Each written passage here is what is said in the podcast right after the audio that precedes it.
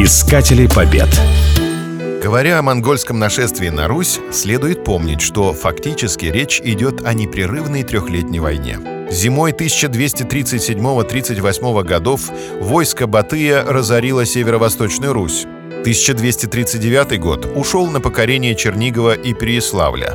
И только в 1240 году угроза нависла над матерью городов русских – стольным Киевом. Наш сегодняшний рассказ посвящен последним дням древней русской столицы. Расположенный на высоких холмах над Днепром, Киев был сильной крепостью. И, конечно, он мог бы оказать завоевателям долгое и упорное сопротивление. Но князья Южной Руси повели себя как полные недоумки.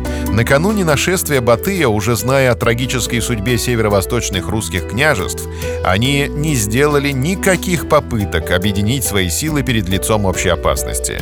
Киев был предоставлен своей собственной участи. Зимой 1240 года огромное монгольское войско окружило Киев со всех сторон. По словам летописи, врагов было такое множество, что не было слышно человеческого голоса от скрипа телег, рева верблюдов и ржания коней. Главный удар монголы нанесли с юга. Семь дней потребовалось на то, чтобы разрушить камнеметными машинами крепкие киевские стены. В образовавшиеся бреши хлынули монгольские орды. Под напором превосходящих сил врага защитники города шаг за шагом отступали. Однако и монголы понесли такие огромные потери, что Баты был вынужден дать своим воинам передышку. Захватив внешний вал, монголы провели на нем остаток дня и всю ночь.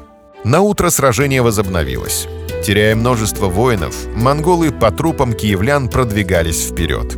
Последним оплотом оборонявшихся стала знаменитая Десятинная церковь, построенная еще князем Владимиром. Монголы подтащили тараны, и под их ударами Десятинная церковь рухнула, похоронив под собой последних защитников Киева.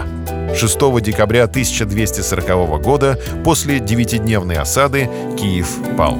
Город был страшно опустошен. Большинство домов и церквей погибло в огне. Из 50-тысячного населения в живых осталось не больше двух тысяч. С этого дня Киев навсегда утратил свое значение общерусской столицы.